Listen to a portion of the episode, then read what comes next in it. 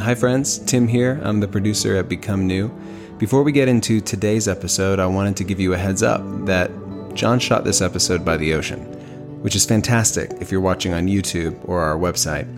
But just listening on podcasts, there's going to be some wind noise. We've done our best to remove it, but we couldn't remove it all. So I wanted to let you know before we got into the episode today. If you don't like it, you can just skip it, and there will be another episode tomorrow. If you want to see the ocean, you can go to YouTube or you can check it out at becomenew.com. Now here's John.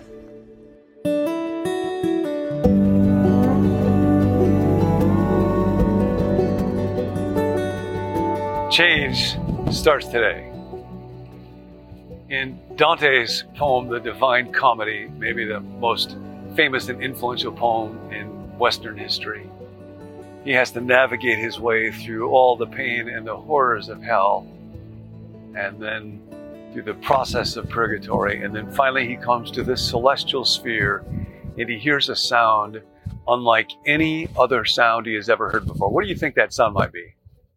What do you think you might hear if you were to approach heaven in the presence of God and the angels and the saints? And what Dante writes is the sound that he heard was the sound of the universe laughing. What if that's what lies before us? Well, here's the deal. We're pursuing change. You're going to change today for better, for worse. Might as well be for better. And we're looking at these different character strengths. And the one for today is joy. It is humor. It is being playful. It is being able to experience and bring to other people a sense of delight. And I am today at the beach because it's a place where I go to experience the delight. Today, I want you to do one thing that is really fun just for the sake of the joy of it. Today, laugh. I'm doing this, and when I'm done here, I'm going to go surfing. Now, this gift of play, of teasing, of joy brings a lot of benefits. Uh, I remember reading years ago about an experiment. Folks were given uh, a candle and a box of matches and they were told they had to create a freestanding light. And the solution to this was you would light the little candle, let some of the wax uh, drop off, and attach it to the matchbox, which then you would use the wax to stick it to the wall, and then a little more wax on top of it, and you put the candle on it. Here's what was interesting a group of the subjects, before being given that problem, watched really, really funny videos. And then another half of the subjects before being given that task, watched the news, which was not funny.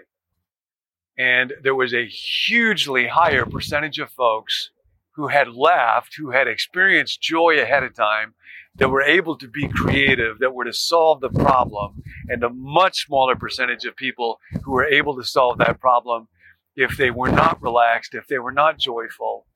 Uh, in almost every regard, when we experience joy and delight, we enter into deeper relationships with other people. We love to be around people who bring joy to us. Um, your blood pressure goes down, your heart rate slows. And here's in particular what I want you to remember today it is God who invented laughter. God wants you to experience joy. Proverbs, I think it's chapter 17, verse 22, says, A cheerful heart is good medicine. Read this last year, a remarkable book, In the Name of the Rose by Umberto Eco. And there is a uh, debate that is woven like a thread through the book between um, William of Baskerville, who's kind of the hero. It's, among other things, it's a detective story. There's murders in the Abbey. It's a discussion of medieval theology. Uh, and he's the hero. And then Jorge of Burgos is a, a old, very severe monk, and their debate is, did Christ laugh? And Jorge says, no, he didn't, because he believes that laughter demeans the character of God, that we need to be serious and severe, um, that laughter would cause people to uh, not be serious enough about the problem of sin. And William of Baskerville says, no, uh, when Jorge says the Bible never says that Christ laughed, William says, but it never says that he did not laugh. So we are free to bring our imagination to this. And often throughout the history of the church, uh, people have misunderstood God and missed out on the deep sense of celebration and joy. The joy of the Lord is our strength that is in scripture. In that book, it's quite remarkable. Jorge ends up being the one, spoiler alert, who actually uh, committed the murders. And he does it all because there's a book hidden in the scriptorium of that monastery, Aristotle's Second Poetics, to deal with comedy.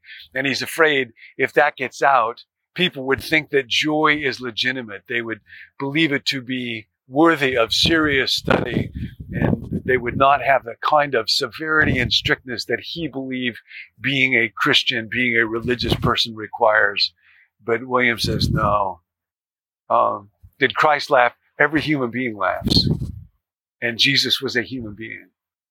And Jesus said, I've taught you these things that my joy might be in you and your joy might be complete.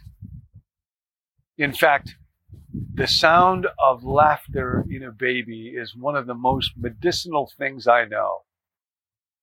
And I cannot get enough of it. You're going to hear some right now. There is a video of a little baby who is cracking up at the sound of ripping paper. So take a look right now.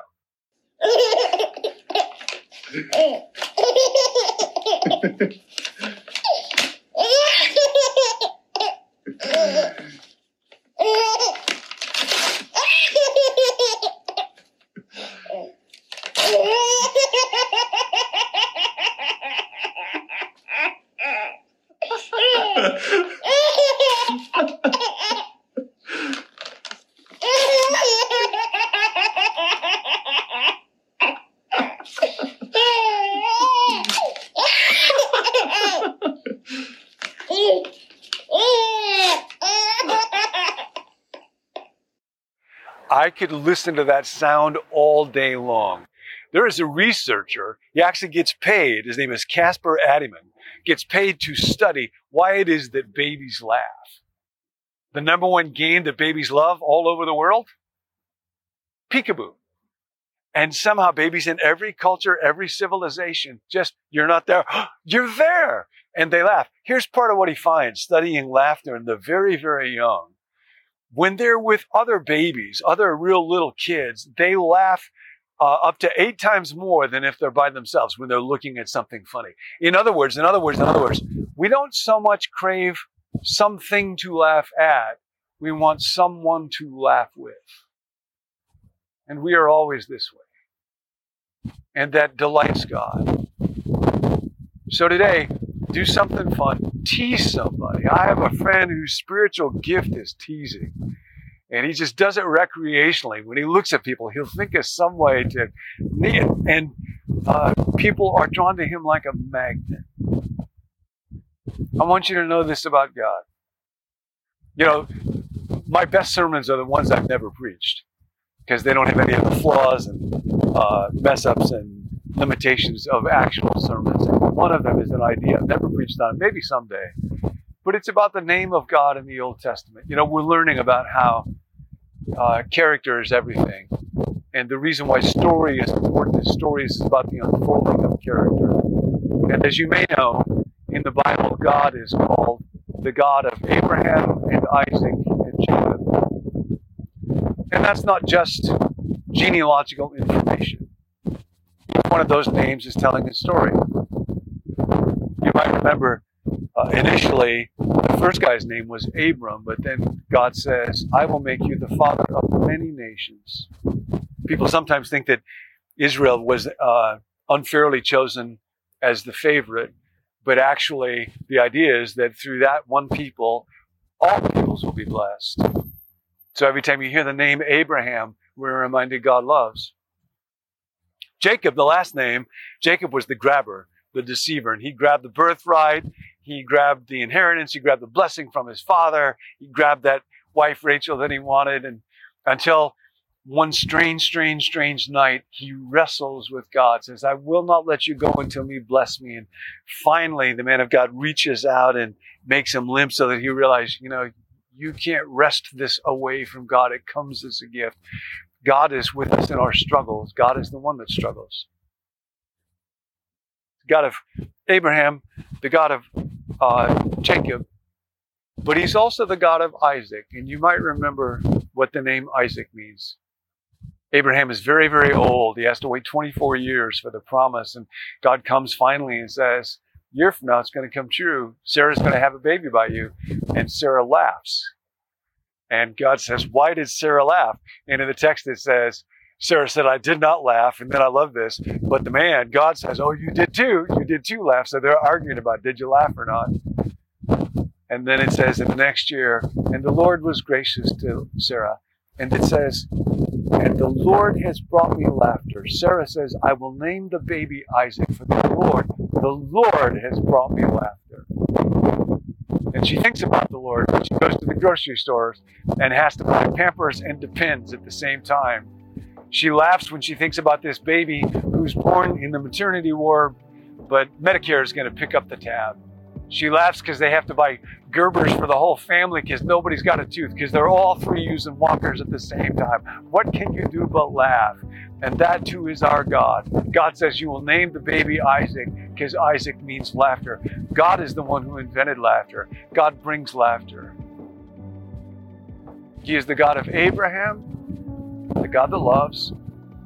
He's the God of Jacob, the God who struggles, who wrestles, who is in pain with us. Joy is uh, compatible with pain. Really, it's only real when it's most deeply compatible with suffering. He's, he is that God too, the God of Jacob, but he's also the God of Isaac. He's the God of laughter. So today, laugh.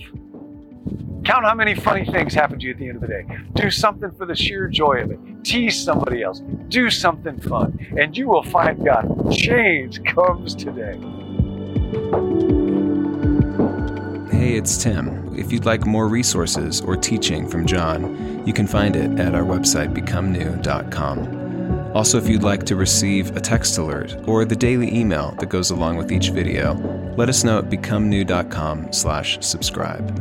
Lastly, if you need prayer, we'd love to pray for you. There's a group of us who meet each weekday, Monday through Friday, to pray over requests that are sent in from listeners. And so you can text us your prayer requests at the number 855 888 0444. We'll catch you next time.